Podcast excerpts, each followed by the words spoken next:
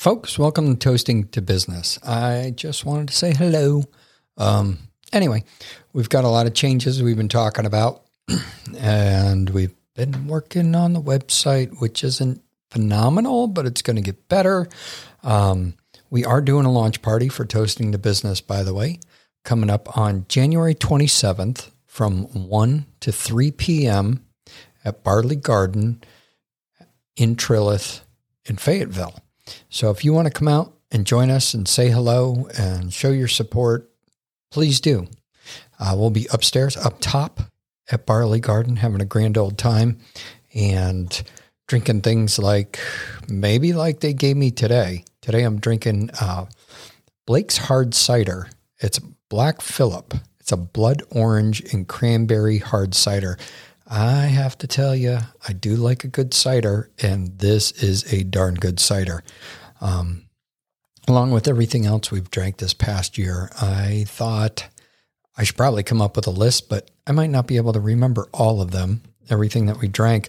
But I think in the future, if I can remember at the end of each episode, I will include it in the show notes what I was, uh, what I myself and or Lynn because you know we do drink a little wine from Hop City as well. Uh, include that in the show notes. That way, if you're listening, you're like, I would really like to have that. Then when you go to Hop City, you can just say, I would like this wine or this beer or this cider, and um, we'll take care of that. We have been launching our social media stuff. Uh, now you can find Toasting to Business on LinkedIn, Facebook, and Instagram. Would love for you to follow us um, we'll do our darndest to follow you back if we know who you are and what you do. Uh, so, and we'll have all our guests on. We've got some exciting guests coming up that we've been recording with and uh, putting them in the can, quote unquote.